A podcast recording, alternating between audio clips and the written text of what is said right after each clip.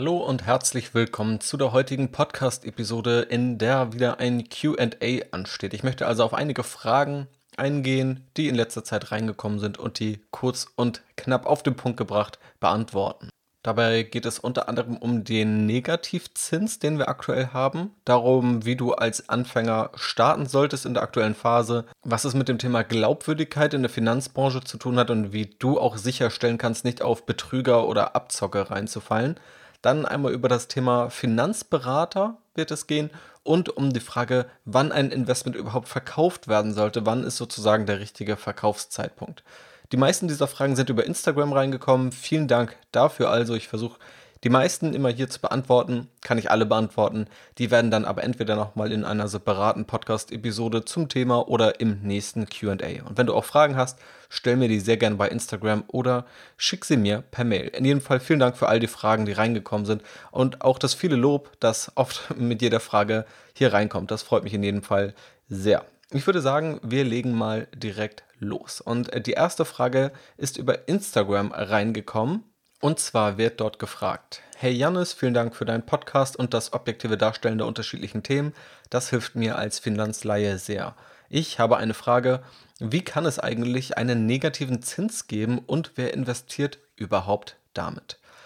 Das ist sozusagen die zentrale Frage, worum es hier geht, also dieser Negativzins und die Negativzinsphase, in der wir uns aktuell befinden. Erstmal müssen wir festhalten, dass diese Negativzinsphase eine ziemliche Ausnahme ist in der Historie.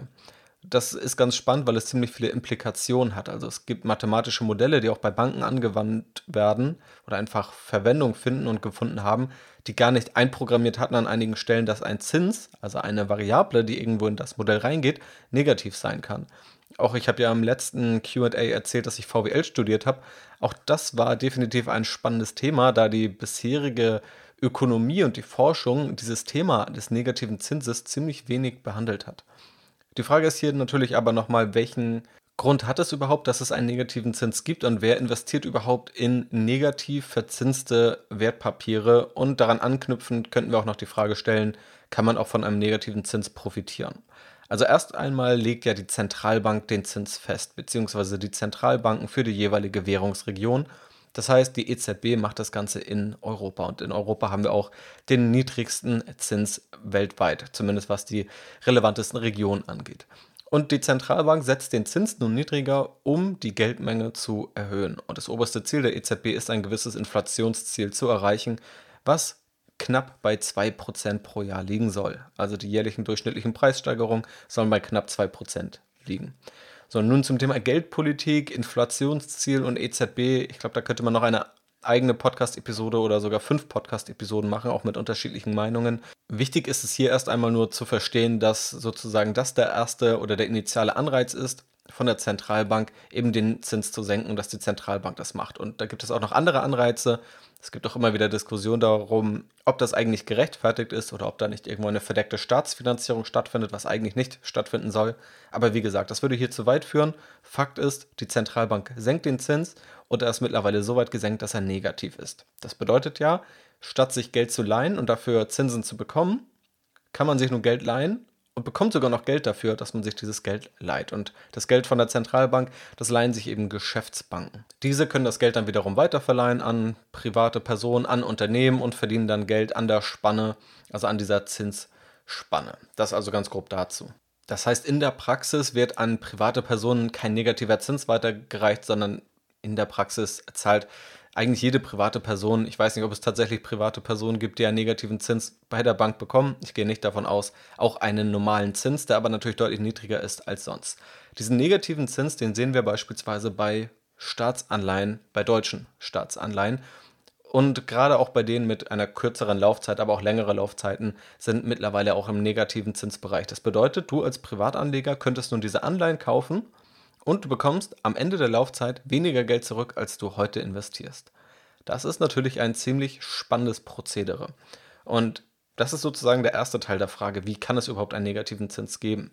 Und die Frage ist aber, wie kann es den dann am Markt geben? Also wer investiert denn überhaupt in solche Staatsanleihen? Und da gibt es zum einen einfach gesetzliche Regelungen, dass beispielsweise Versicherungen oder auch gewisse Fonds, die eine gewisse Cashquote halten müssen oder eine gewisse Quote an hochliquiden und sicheren Wertpapieren, zu denen dann eben deutsche Staatsanleihen gehören, gehalten werden müssen.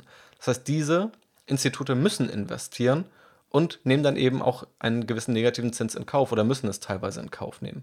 Es gibt ebenfalls oftmals Strafzinsen ab einem gewissen Volumen.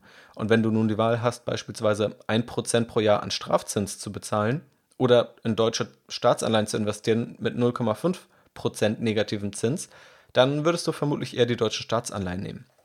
Also letztendlich macht niemand das wirklich gerne, aber es ist oft die bessere von zwei schlechten Alternativen.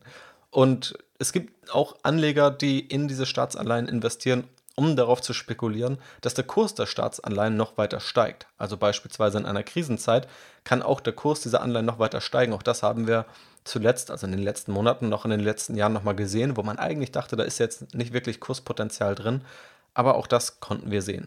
Und angenommen, das Unvorstellbare tritt ein und die Zinsen, das Zinsniveau wird noch weiter gesenkt, dann werden vermutlich die Staatsanleihen im Kurs steigen, da die bisher ausgegebenen Staatsanleihen dann an Wert gewinnen, weil die Anleger dann froh sind über eine Bundesstaatsanleihe, die nur minus 0,5% pro Jahr liefert, statt die neuen zeichnen zu müssen, die bei minus 2% pro Jahr liegen. Also ein irgendwo absurdes Szenario, wenn man aus der klassischen Geldanlage und Wirtschaftsbrille drauf guckt. Aber das sind so die Gründe, warum es aktuell einen negativen Zins gibt und wer überhaupt in solche Wertpapiere mit einem negativen Zins investiert. Die Profiteure sind natürlich dann die Unternehmen oder auch die Personen, die sich verschulden. Also Verschuldung wird jetzt aktuell günstiger, was ja auch mit ein Grund ist, warum Vermögenswerte auch so stark gestiegen sind. Dazu gehören Aktien. Aktien werden in der Regel nicht so stark Fremdkapital finanziert, also nicht so stark über Kredite finanziert, aber auch Immobilien natürlich. Also wenn Immobilienpreise steigen, der Zins aber niedriger wird und die meisten Immobilien sind eben kreditfinanziert, dann rechtfertigt das natürlich auch steigende Immobilienpreise und steigert natürlich auch die Immobilienpreise, weil mehr Menschen dann sich günstigere Kredite leisten können. Also das zu dieser Thematik Negativzins, zumindest grob angerissen. Wie gesagt, da gibt es natürlich noch deutlich mehr Themen, die da irgendwie drumherum eine Rolle spielen. Kommen wir zu Frage Nummer zwei, und zwar einer beliebten Frage, die immer wieder gestellt wird und wahrscheinlich auch in Zukunft immer wieder gestellt wird. Wie sollte ich in der aktuellen Zeit starten, um mein Geld anzulegen? Und diese Frage lässt sich erstmal nicht allgemeingültig beantworten, weil im Grunde der Startpunkt erstmal da anfängt, herauszufinden, was überhaupt deine Startvoraussetzung ist und was auch dein Ziel ist. Und viele kennen ihr Ziel gar nicht. Also sagen, ja, ich möchte halt mal Geld anlegen. Und das ist jetzt auch nicht dramatisch wenn man dieses Ziel noch nicht konkret ausformuliert hat. Aber es ist definitiv ein wichtiger Unterschied, ob du beispielsweise ein bestehendes Vermögen sichern möchtest oder ob du dein Vermögen mit möglichst viel Rendite aufbauen möchtest oder ob du eine gute Mischung fahren möchtest. Die Frage ist auch, wie viel Zeitaufwand möchtest du überhaupt investieren? Wie sicher und wie wohl fühlst du dich mit wirtschaftlichen Themen und auch im Umgang mit Zahlen? Da sind Anleger einfach grundsätzlich unterschiedlich und das solltest du einfach berücksichtigen. Und im Grunde ist auch der beste Weg, um zu starten, sich selbst da einmal zu kennen. Und dann gilt weiterbilden. Also nicht blind in das erstbeste Wertpapier investieren, nicht blind erstmal Erfahrung zu sammeln. Das klingt oft so ja, sinnvoll und dann heißt es ganz oft, leg einfach los, ähm, investier dein Geld in der Praxis. Also wie man dann immer so schön sagt, Theorie ist nichts wert, aber Praxis zählt.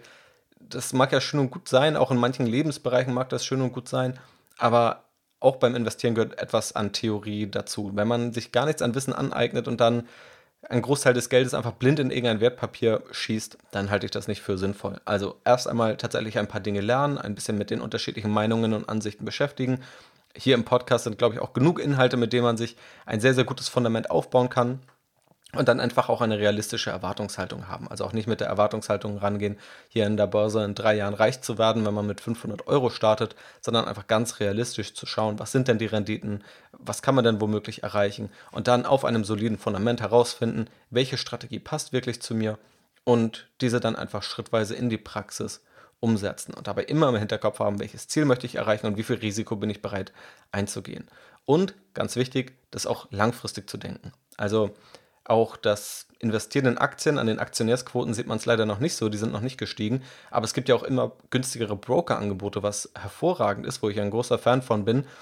Aber nichtsdestotrotz solltest du jetzt nicht einfach nur loslegen und es mal testen und dann nach drei Wochen wieder sein lassen. Also die Geldanlage ist etwas, was dich dein Leben lang begleiten wird und dein Leben lang begleiten sollte. Also hier auch wirklich das langfristige Ziel im Kopf haben und nicht sagen, ich will jetzt irgendwie ein paar Tipps haben, dann zwei Wochen oder zwei Monate mal was ausprobieren und es dann wieder sein lassen. Ja, also langfristiger Fokus. Und natürlich gibt es auch unterschiedliche Wege, wie du lernen kannst. Also du kannst dir irgendwelche Bücher schnappen, du kannst dir diesen Podcast schnappen, du kannst auch Videos schnappen. Ich habe eine sechsteilige Videoserie beispielsweise und eine, einen kompletten Kurs mit vielen Videoinhalten. Findest du in den Podcast-Shownotes, die Academy. Wenn du also lieber im Video lernst, dann ist das womöglich am besten für dich geeignet. Wenn du lieber einen persönlichen Ansprechpartner brauchst, dann stehe ich dir dort ebenfalls zur Verfügung. Aber wie gesagt, es ist natürlich auch völlig in Ordnung, über diese Audioinhalte hier, diesen Podcast kostenlos zu lernen oder über Bücher oder über Blogbeiträge beispielsweise.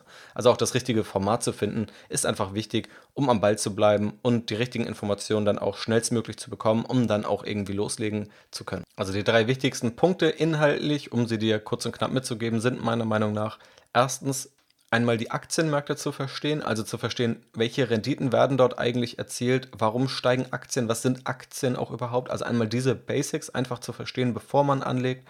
Zweitens, sich selber zu kennen und zu wissen, wo man hin möchte, was so die eigenen Erfahrungen sind und was auch die Strategien sind, die man darauf basierend anwenden kann. Und drittens, die Grundsätze zu verstehen erfolgreichen Investierens, unabhängig von Strategien. Das heißt, Dinge wie langfristig zu investieren. Was hat es mit einer Diversifikation, also einer Streuung des Depots auf sich? Wie geht man auch mit Börsencrashs um? Das sind die großen Brocken sozusagen, die man einmal verstehen sollte, für die man auch für sich selbst Lösungen entwickeln sollte und wo man sich auch wohlfühlen sollte, wenn man mit der Geldanlage loslegt. Also das sind meine Tipps, um loszulegen. Kommen wir zur dritten Frage. Und diese wurde wieder über Instagram gestellt. Hey Jannis, erstmal danke für die wertvollen Denkanstöße im Podcast. Ich habe eine Frage, vielleicht hast du ja Lust darauf einzugehen. Immer wieder hört man von Abzocke, Betrug etc. bei der Geldanlage. Wie stellt man sicher, selbst nicht darauf reinzufallen? Und das ist eine sehr spannende Frage und gleichzeitig auch eine problematische Frage, weil vermutlich keine Person über sich selbst sagen würde, dass sie selbst dazu neigt, auf solche Versprechen reinzufallen. Also vielleicht gibt es da auch vereinzelt Personen, aber die meisten denken ja, dass sie eine gute Menschenkenntnis haben, dass sie das Ganze schon ganz gut einschätzen können, dass sie auf unseriöse Versprechen nicht hereinfallen. Die Praxis zeigt dann ja aber, dass es doch immer wieder Menschen gibt, die tatsächlich darauf hereinfallen. Und ich glaube, da gibt es ein paar Indikatoren und Faktoren, wie man sicherstellen kann, dass einem das nicht passiert. Zum einen, wenn man übertriebene Versprechen hört. Also wenn ich jetzt einer Person erzählen würde, dass man mit relativ wenig Aufwand eine Rendite von 6, 7, 8, 9 Prozent pro Jahr erreichen kann in der Niedrigzinsphase. Das Ganze funktioniert natürlich, ja. Einen ETF zu kaufen, ihn langfristig zu halten, hat historisch eben genau diese Rendite gebracht. Für eine andere Person wäre das vermutlich ein übertriebenes Versprechen, das ja nur unseriös sein kann. Also, das ist natürlich nicht so einfach zu trennen und es ist leichter gesagt als dann wirklich, ja, getan, sozusagen abzuschätzen, was ist jetzt ein übertriebenes Versprechen und was ist unrealistisch und was ist aber realistisch und womöglich nur optimistisch. Das heißt, grundlegend aber trotzdem vorsichtig zu sein und auch mit der Realität abzugleichen, was ist dann wirklich möglich. Übertriebene Versprechen sind solche, wenn dir jemand sagt, ich möchte jetzt jedes Jahr 25% Rendite pro Jahr erreichen und ich zeige dir auch, wie du das schaffst. Ich zeige dir, wie du jeden Börsencrash vermeidest. Das sind unseriöse Versprechen, die eigentlich kein Fundament haben, die kaum wirklich nachweisbar sind. Oder wenn es um Trading, Daytrading geht, um Strategien, wie du als Anfänger in sechs Wochen jeden Tag 5317 Euro ertradest. Ja, und das, während du eigentlich im Pool liegst und ja, nur eine halbe Stunde am Tag tradest. Also all das sind mit Abstand und mit großer Gewissheit übertriebene Versprechen. Auch Renditeversprechen von 30, 40, 50 Prozent, wenn dann oft noch irgendwelche Trendbegriffe wie Bitcoin oder irgendwas mit Trading eingeworfen wird, dann solltest du immer sehr, sehr vorsichtig sein. Ich will damit nicht sagen, dass diese alle dann unseriös sind, aber ein großer Teil ist es definitiv.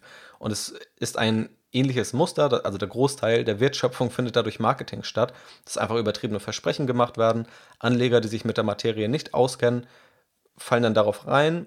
Oftmals gibt es da auch wirklich komplexe Konstrukte, also Konstrukte, die es schwer machen zu durchschauen, Konstrukte, die einem Schneeballsystem gleichen, wo also Geld eingezahlt wird und Renditen, die versprochen wurden, werden auch tatsächlich ausgezahlt an die Anleger, aber von dem Geld, was andere wiederum eingezahlt haben. Und dieses System muss dann früher oder später eben kollabieren, aber der Schein kann so eben relativ lange gewahrt werden. Ähm, aber diese ganzen Systematiken, wie nun unseriöse Systeme aufgebaut sind, das würde hier noch zu weit führen, weil es sehr viele unseriöse Systeme geben kann. Also es kann unseriöse Fonds geben, ähm, tatsächlich auch unseriöse Fonds von sehr namhaften Personen in Deutschland, denen auch sehr viel Geld anvertraut wird, meiner Meinung nach Nicht ganz zu Recht, unseriös wäre da vielleicht übertrieben, aber ich glaube, es gibt einfach Versprechen da, die nicht so gehalten werden und nicht so gehalten werden können. Dann gibt es eben so eine Schneeballsysteme, dann gibt es irgendwelche Bitcoin-Trading-Maschinen und das ist jetzt keine Kritik generell am Bitcoin, aber der Bitcoin wird eben auch missbraucht für genau solche Dinge, weil irgendwelche naiven Anleger eben davon ausgehen, dass alles, was irgendwie mit dem Bitcoin zu tun hat, 50% Rendite pro Jahr und mehr bringen muss und keine Wertschwankung hat etc. Und es gibt natürlich auch so einfach irgendwelche Fonds oder erstmal unspektakulär wirkende Produkte, die sich aber trotzdem dann als schlecht herausstellen oder wo nicht ausreichend über Risiken aufgeklärt wird. Also da gibt es nochmal ganz unterschiedliche Ausprägungen. Mit letzterem Fall hatte ich auch immer wieder zu tun, da das gerade bei meinen Eltern der Fall war, was auch mit einer der Anlässe war, warum ich vor über zehn Jahren mich intensiver mit dem Investieren beschäftigt habe, weil eben dort in ein Produkt investiert wurde, in einen Fonds, der von der Bank als relativ sicher verkauft wurde. Es fand eigentlich gar keine große Aufklärung statt bezüglich der Risiken. Es hat sich aber dann herausgestellt, dass die Risiken doch ein bisschen größer waren als gedacht. Und relativ viel Geld ist da dann verloren gegangen, prozentual an der Anlagesumme zumindest gesehen. Das heißt, übertriebene Versprechen sind so ein Indikator, wo man immer sehr skeptisch werden sollte. Und wie gesagt, da gibt es eben auch Abstufungen, also es gibt auch Versprechen, die für Laien unrealistisch erscheinen, wie 7 bis 9 Prozent durchschnittliche Rendite ohne etwas zu tun. Oder dass man beispielsweise mit einem ETF oder einem Indexfonds ca. 80 bis 90 Prozent der Fondsmanager renditeseitig hinter sich lässt. Das ist wissenschaftlich ziemlich gut belegt, mag aber auch oft übertrieben klingen. Also hier gibt es auf jeden Fall Graustufen und nicht nur schwarz und weiß.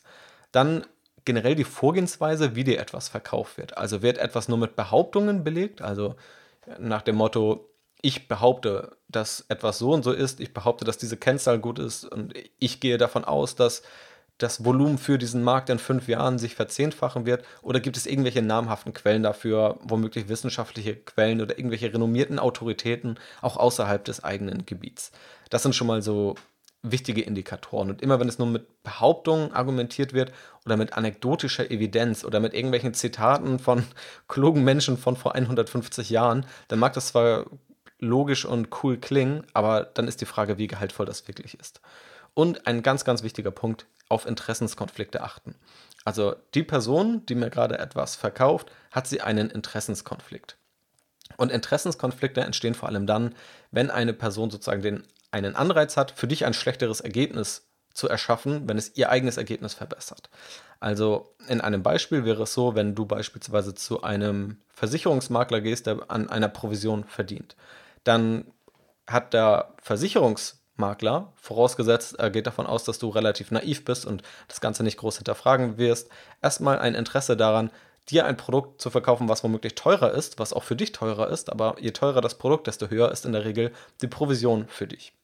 Genauso könnte es Interessenskonflikte geben, wenn ich dir beispielsweise einen Online-Broker empfehle. Also ich empfehle ja Online-Broker, das ist auch mit einer der meistgestellten Fragen, die ich immer wieder erhalte. Und daran ist ja auch gar nichts verwerflich, gerade weil ich denke, durch meine Empfehlungen kann ich da ja zu besseren Entscheidungen beitragen. Da gibt es aber auch Online-Broker, die in ja, Bereichen unterwegs sind, die eher in Richtung des Tradings gehen, die teilweise zehnfache Provisionsbeträge ausschütten. Natürlich könnte ich auch diese bewerben, und genau da herrscht dann aber dieser Interessenskonflikt. Ich würde dir also ein schlechteres Produkt empfehlen, weil ich selber da eine höhere Provision bekomme. Ich kann natürlich sagen, dass ich das nicht mache. Also offensichtlich mache ich das nicht, weil das ist auch alles relativ einfach nachzuverfolgen, wo welche Provisionen gezahlt werden und ob nun ein Broker seriös ist oder nicht. Ja, aber Oft ist es eben nicht ganz so einfach, gerade wenn man sich nicht so gut auskennt. Wichtig ist aber eben auf Interessenskonflikte zu achten. Wenn du in die nächstgelegene Bankfiliale gehst, dann gibt es natürlich einen Interessenskonflikt, weil die Bank eigene Produkte verkaufen will und die eigenen Produkte nicht unbedingt das Beste für dich sein müssen. Bei den Versicherungen gibt es Interessenskonflikte, wenn du einen provisionsorientierten Makler hast, der womöglich auch nicht dich als Stammkunden gewinnen will, ja, weil dann hätte der Makler ja auch ein eigenes Interesse, dir die bestmöglichen Verträge zu suchen, sondern womöglich in dir einen einmaligen Abschluss sieht und denkt, okay, da kann ich meine Provision eben maximieren, indem ich ein teureres Produkt raussuche und der Kunde wird es womöglich nicht merken. Und ich glaube nicht, dass die Welt so böse ist, dass alle Menschen nur diese Interessenskonflikte ausnutzen wollen. Ganz und gar nicht. Auch gleich werde ich darauf nochmal eingehen. Aber es ist als Anleger und als Sparer wichtig, sich dieser Interessenskonflikte bewusst zu sein, bevor man einen gewissen Vertrag abschließen möchte oder eine gewisse Geldanlage und das Ganze diesbezüglich mal zu prüfen. Und auch wenn es Interessenskonflikte gibt, dann gibt es eben auch viele Menschen, die gewillt sind, diese nicht auszunutzen, sondern für beide Seiten die bestmögliche Lösung und sozusagen die bestmögliche Kompromisslösung zu schaffen. Eine Win-Win-Situation im Optimalfall zu schaffen. Aber oftmals hilft es dann auch, sich nochmal eine unabhängige Meinung einzuholen oder auch auf die anderen Punkte zu achten. Also sind die Versprechen realistisch oder sind sie übertrieben? Werden die Behauptungen irgendwie untermauert mit Quellen, mit Fakten, mit Nachweisen, womöglich auch von anderen Experten bestätigt? Oder ist es nur anekdotische Evidenz? Oder werden Dinge vielleicht auch gar nicht behauptet, sondern es wird immer nur in einer Wunschvorstellung gesprochen? Also nach dem Motto, stellen Sie sich vor, wie es wäre, 2000 Euro im Monat zu verdienen und den ganzen Tag am Strand zu liegen. Das ist jetzt übertrieben gesprochen, aber auch in abgeschwächter Form findet sowas definitiv statt.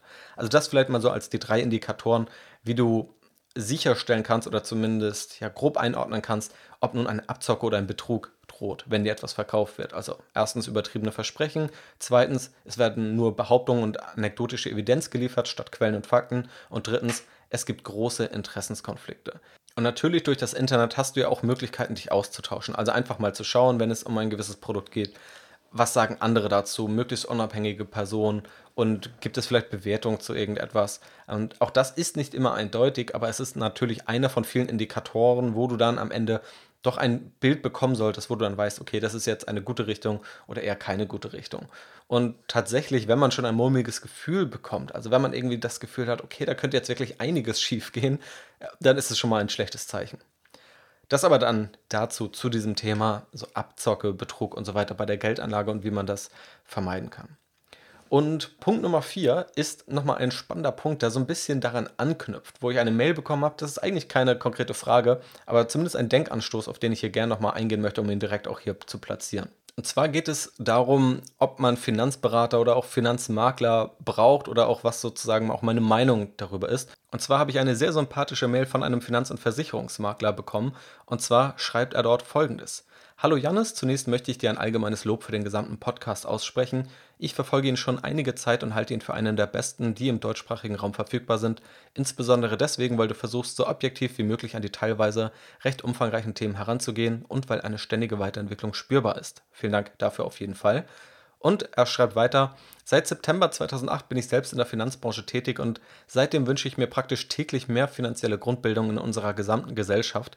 In diesem Zusammenhang erfüllt beispielsweise dein Podcast vermutlich einen größeren Bildungsauftrag als viele Schulstunden in Alibi-Schulfächern wie Wirtschaft oder ähnliches, in denen graue Beamte theoretische Themen aus uralten Büchern vorlesen. Und das sage ich, obwohl du unter anderem in deiner Einleitung meinen Berufsstand regelmäßig pauschal eine kleine verbale Breitseite verpasst. Hier würde ich dich bitten, dich vielleicht ein kleines bisschen differenzierter zu äußern. Tatsächlich gibt es auch hier ein paar von Produktgebern unabhängige Idealisten, die ihre Arbeit schon als eine Art Aufklärungsmission ansehen. Und dann lobt er nochmal die Folge Nummer 66 und teilt da meine inhaltliche Ansicht unter anderem darum, warum die Trennung zwischen aktivem und passivem Investieren, die oft gemacht wird, relativ schwierig ist. Also eine sehr, sehr coole Mail in jedem Fall, weil sie auch ein ziemlich relevantes Thema anspricht. In meinem Intro heißt es ja auch, ich zeige dir, wie du ohne Banken und Berater das Beste aus deinem Geld machst.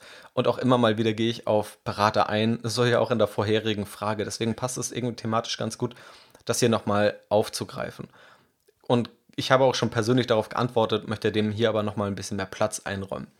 Die Skepsis gegenüber Maklern und Beratern, die auch ich ja immer mal wieder durchklingen lasse, die kommt vor allem aus dieser Thematik des Interessenskonflikts und vor allem auch deshalb, weil viele Menschen dieses Know-how nicht erhalten. Also hier in der Mail wird es ja irgendwas selbst ausgeführt, dass in der Schule jetzt finanzielle Grundbildung nicht wirklich auf dem Tagesgeschäft steht und da einfach die Sensibilisierung für viele Themen nicht vorhanden ist. Und das Ganze ist dann eine schlechte Mischung, wenn eine Person, ein Sparer, ohne Ahnung von irgendwie Geldanlage und den Mechanismen dahinter, zu einem Berater und Makler mit einem Interessenskonflikt geht, wo der Berater womöglich am Produkt verdient und auch umso mehr verdient, je teurer das Produkt wird, je unrentabler dann auch meistens für den Sparer, dem aber das Wissen fehlt, um das Ganze zu hinterfragen. Und das ist nicht so, dass das irgendwelche Ausnahmen sind, sondern das passiert ja wirklich oft. Also diese Geschichten, die kennt, glaube ich, fast jeder aus seinem privaten Umfeld oder viele sind einfach selber auch abgeschreckt, weil sie diese Geschichten kennen und legen ihr Geld dann gar nicht an. Also sie sparen dann durch das Sparbuch und versuchen erst gar nicht zu einem Makler zu gehen, weil sie diesem nicht vertrauen, auch unter anderem wegen der Interessenskonflikte oder weil sie auch selber wissen, sie haben keine Ahnung, um das Ganze zu hinterfragen. Natürlich ist es aber nicht zulässig, das jetzt auf diesen ganzen Berufsstand zu verallgemeinern. Den Punkt muss ich definitiv auch anerkennen. Also teilweise überspitze ich natürlich auch. Und gerade mit dieser Aussage im Intro soll es vor allem darum gehen, nicht zu sagen, dass du Berater prinzipiell nicht brauchst, aber dass dieser Podcast sich an die Menschen richtet, die ohne Berater ihr Geld erfolgreich anlegen wollen. Berater können natürlich auch sinnvoll sein und auch gut sein. Und das ist aber vor allem dann der Fall, wenn du selbst ein gewisses Know-how mitbringst. Also wenn du auch in der Lage bist zu hinterfragen, ob das, was dir gerade erzählt wird und die Beratung, die stattfindet, ob sie auch gut ist oder nicht und ob sie auf die wesentlichen Punkte eingeht. Und dazu musst du grundlegende Dinge verstehen, wie Zusammenhänge an den Finanzmärkten, die Dinge, die wir vorhin besprochen haben, woran man auch unrealistische Versprechen beispielsweise erkennt. Und das gibt es in, oder das gilt so in fast jedem Bereich. Also wenn du auch Geschäftsführer eines größeren Unternehmens bist und du engagierst Berater auf einem Bereich, wo du dich gar nicht auskennst, ja, nehmen wir an, du kennst dich aus mit strategischen Entscheidungen, aber du brauchst nun eine Beratung, wie du dein ganzes IT-System neu aufsetzt. Das Ganze zu beurteilen, ohne dass du selbst davon eine Ahnung hast, wird relativ schwierig, wenn du dann eben den Beratern blind vertrauen musst. Das heißt, ein Kernproblem ist das fehlende Wissen von vielen Sparern und dass Makler und Berater oft kein Interesse haben, dieses Wissen zu fördern und eben dieser Interessenskonflikt, dass viele eben provisionsorientiert arbeiten und dann auch diesen Interessenskonflikt irgendwo ausnutzen. Oder dass natürlich auch Makler oder Berater oftmals an bestimmte Banken oder Produkte gebunden sind. Aber, wie gesagt, und das möchte ich nochmal betonen, das gilt definitiv nicht für alle Berater und nicht für alle Makler. Und auch in meinem persönlichen Umfeld kenne ich welche, die es durchaus gut machen und die es auch fair machen und die auch keinen oder nicht den Hintergedanken haben, jeden Cent sozusagen aus einem möglichen Kunden rauszubekommen, sondern eben langfristige Partnerschaften aufzubauen, die man dann eben auch durch gute Leistung bekommt. Und das Ganze muss natürlich auch in Zeiten des Internets, wo alles ein bisschen transparenter ist oder deutlich transparenter ist sogar, muss das ja auch irgendwo so stattfinden. Und da gibt es nun unterschiedliche ja, Modelle, wie sozusagen eine Beratung stattfinden kann. Etwas, was ich persönlich gut finde, ist eine Honorarberatung. Also etwas, wo du nach Stundenbasis bezahlst und eben dieses, diesen Interessenskonflikt komplett rausnimmst. Wo du also sagst, der Berater soll dir ein Produkt raussuchen, der Berater ist aber nicht darauf angewiesen, dass du ihm sozusagen dafür mehr Geld bezahlst. Also die Honorarberatung nimmt dir den Interessenskonflikt raus, was die ganze Situation schon mal für mich deutlich verbessert. Natürlich kann auch eine provisionsbasierte Beratung völlig in Ordnung sein, aber vor allem dann, wenn du auch das Know-how mitbringst, um auch zu wissen, was passiert hier überhaupt. Oder natürlich, du hast einen Berater, dem du wirklich vertraust. Ja, auch hier kommt wieder das Thema Menschenkenntnis rein. Also auch da gibt es genug Beispiele, wo Menschen anderen Menschen vertraut haben, Freunden vertraut haben oder dem Nachbarn, der irgendwo bei der Bank arbeitet, aber dann keine guten Lösungen bekommen haben, vielleicht weil dem Berater auch selbst das Wissen fehlt. Also auch nicht jeder, der sich in Deutschland Berater oder Makler nennt, ist ein Experte auf seinem Gebiet oder ist womöglich auf dem aktuellsten Stand, was das angeht in jedem Fall gilt dann einfach, das nötige Wissen mitzubringen, um auch zu merken, wenn irgendwas nicht schlüssig ist oder wenn da irgendwas schief läuft. Und dann können natürlich aber auch Berater gut sein. Gerade eine Honorarberatung kann ja durchaus völlig sinnvoll sein, wenn du sagst, du nimmst jetzt einen gewissen Betrag in die Hand und du bezahlst dann eben nach Stunde, aber nimmst die Interessenskonflikte raus und bekommst dadurch Know-how, womöglich von einem Berater, von einem Makler. Der hat natürlich auch ein Interesse, sich Zeit zu nehmen, dir auch Dinge und Zusammenhänge zu erklären, was schwieriger ist, wenn sozusagen nur eine Provision erzielt wird, unabhängig von dem Zeitaufwand. Und so kannst du dir natürlich dann auch ja, selber Arbeit wegnehmen, also kannst es für dich entspannter machen und diese Arbeit an jemand anderen delegieren und ihn dafür bezahlen. Also ein völlig normales und ja auch faires Vorgehen. Also um das auch nochmal hervorzuheben, es gibt ja unterschiedliche Modelle. Es gibt definitiv auch viele Berater, die sehr, sehr gut sind. Auch wenn es natürlich Probleme gibt mit diesem ganz klassischen Beratungskonstrukt, was eben viele Sparer noch so wahrnehmen oder wo viele drauf reinfallen oder wo auch viele eben so ein schlechtes Gefühl haben, wenn sie in diese Beratung gehen. Aber das vielleicht so als Faktoren, mit denen man auch Berater nutzen kann, um, um auch die vielen Berater oder auch Makler, von denen ich auch weiß, dass sie hier zuhören, weil ich da auch immer wieder Mails vor allem bekomme, dass auch dieser Berufsstand sozusagen seine Berechtigung hat und dass es da nicht nur schwarz und weiß gibt, sondern eben auch viele Graustufen, auch viele negative Beispiele. Aber das kann ich dir versprechen, im persönlichen Austausch habe ich auch sehr, sehr viele positive Beispiele kennengelernt. In jedem Fall vielen Dank für diese Mail. Das fand ich sehr, sehr spannend zu lesen und war eine schöne Mischung aus Lob und einer kleinen Kritik äh, an, meiner, an meinen Äußerungen gegenüber Beratern. Und die abschließende Frage für diesen Podcast. Hallo Janis, ich bin fleißiger Hörer deines Podcasts und Mitglied auf Strategy Invest. Vielen Dank für all deine Inhalte. Meine Frage, wie findest du eigentlich heraus, wann du ein Investment oder auch speziell eine Aktie verkaufst? Welche Kriterien legst du da an? Und diese Frage wird vor allem im Kontext dessen gestellt, dass viele Anleger sich gewisse ja, Gewinnschwellen setzen. Also nach dem Motto, ich kaufe jetzt eine Aktie und wenn sie 50% im Plus ist, dann verkaufe ich. Oder ich kaufe eine Aktie und wenn sie sich verdoppelt hat, dann verkaufe ich die Hälfte der Aktie, ja, sodass ich rechnerisch mit der Aktie keinen Verlust mehr machen kann. Genauso geht es dann aber auch umgekehrt, wenn man sich fragt, wenn eine Aktie fällt, beispielsweise um 30% verkauft man nun, wartet man noch, bis die Aktie genau wieder auf dem Einstandskurs ist, um sie dann zumindest plus minus null loszuwerden. Und diese Überlegung gibt es da oft. Und dazu muss ich sagen, dass ich diese Überlegungen eigentlich alle weitestgehend ablehne. Also diese Kurse, die sich da gesetzt werden, diese, ich möchte plus 50 Prozent erreichen, diese plus 100%, Prozent, die finde ich persönlich jetzt erstmal rational betrachtet eher unlogisch. Denn diese Kurse kennt der Markt nicht. Diese Kurse kennt auch die Aktie nicht. Das sind Kurse, die nur in deinem Kopf existieren. Es sind irgendwelche psychologischen Marken, die sonst kein Anleger auf der Welt kennt. Das müssen wir also erst einmal festhalten. Und die Frage ist für mich viel eher, was ist denn die These beim Kauf, also die These bei einem Investment? Bei einem ETF kann man ja auch unterschiedliche Thesen haben. Ich habe es auch in einer der letzten Podcast-Episoden weiter ausgeführt, dass man mit ETFs kurzfristig aktiv handeln kann, aber eben auch langfristig und dann eher passiv, passiv im Sinne von Buy and Hold, möglichst lange zu halten, womöglich bis zur Rente. Und darüber hinaus, speziell bei einzelnen Aktien, gibt es ja aber oft eine fundamentale These. Also, dass man an ein gewisses Unternehmen glaubt, dass man womöglich auch zu dem Entschluss kommt, okay, dieses Unternehmen äh, sehe ich aktuell als unterbewertet an und ich glaube, das Unternehmen könnte beispielsweise 50% mehr wert sein. Und für mich macht das wenig Sinn, dann beim Kauf eine andere These oder eine andere Vorgehensweise anzulegen als beim Verkauf. Da wenn ich beim Kauf eine gewisse Meinung vertrete und glaube, dass eine Aktie mehr wert ist und ich vielleicht eine grobe Richtung kenne, wo ich ein Unternehmen eher bewertet sehe, dann ist das auch genau die Vorgehensweise, die du meiner Meinung nach beim Verkauf anwenden solltest. Also dir dann anzuschauen, wo steht die Aktie jetzt eigentlich gerade? Gilt die These, die ich beim Kauf der Aktie hatte, heute immer noch? Oder hat sich etwas am Unternehmen verschlechtert oder am Preis so verändert, dass ich die Aktie heute nicht wieder kaufen würde? und danach dann eben zu entscheiden, was mit einem Investment passiert. Also wenn du eine Aktie analysierst und du kommst zu dem Entschluss, dass eine Aktie eigentlich 50% höher bewertet sein sollte und dann steigt der Kurs innerhalb von drei Monaten um 50%, das Unternehmen hat sich aber nicht mehr signifikant verbessert, es wurde also einfach nur der faire Wert erreicht, dann wäre das jetzt für dich womöglich ein Zeichen zu verkaufen. Ja, und dann das Geld umzuschichten. Da gibt es noch andere Aspekte. Ich persönlich neige immer zu sehr langem halten, langfristigem halten, weil beispielsweise auch mit jedem Verkauf Steuern anfallen. Ja, also du müsstest dann sozusagen mit dem versteuerten Gewinn wiederum in eine andere Aktie investieren, was mich immer dazu verleitet, im Zweifelsfall investiert zu bleiben und nur wenn ich ein deutlich besseres Investment finde, dann umzuschichten. Ja, aber das sind so die Spitzfindigkeiten. Generell sollte das aber die Überlegung sein.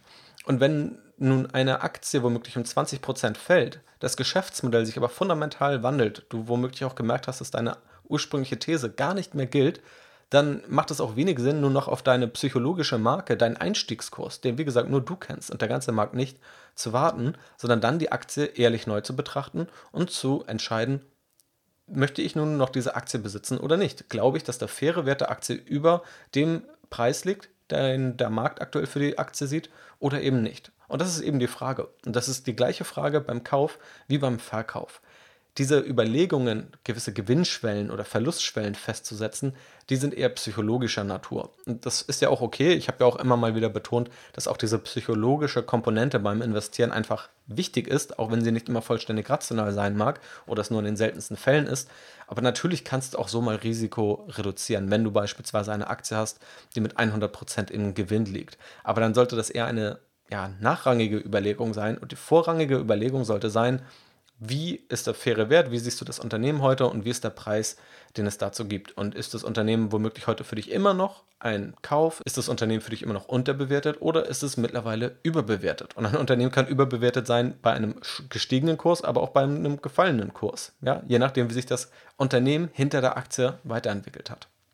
Und das ist so mein wichtiger Tipp, den ich auch immer wieder Anlegern in der Academy mitgebe, weil das eine häufig gestellte Frage ist. Einfach die gleiche These, das gleiche Vorgehen anzuwenden wie beim Kauf, um sozusagen einfach eine konsistente Handlung zu ermöglichen und die Strategie eben auch konsistent durchzuführen und sich da keine künstlichen psychologischen Marken zu setzen. Wie gesagt, ein paar Feinheiten gibt es noch, auch steuerlich gibt es da ein paar Feinheiten, ob man nun eine Aktie im Gewinn verkauft oder nicht, oder ob man im Verlust verkauft, weil man nicht mehr ganz davon überzeugt ist, weil man dadurch einen anderen Gewinn sozusagen steuerlich gegenrechnen kann.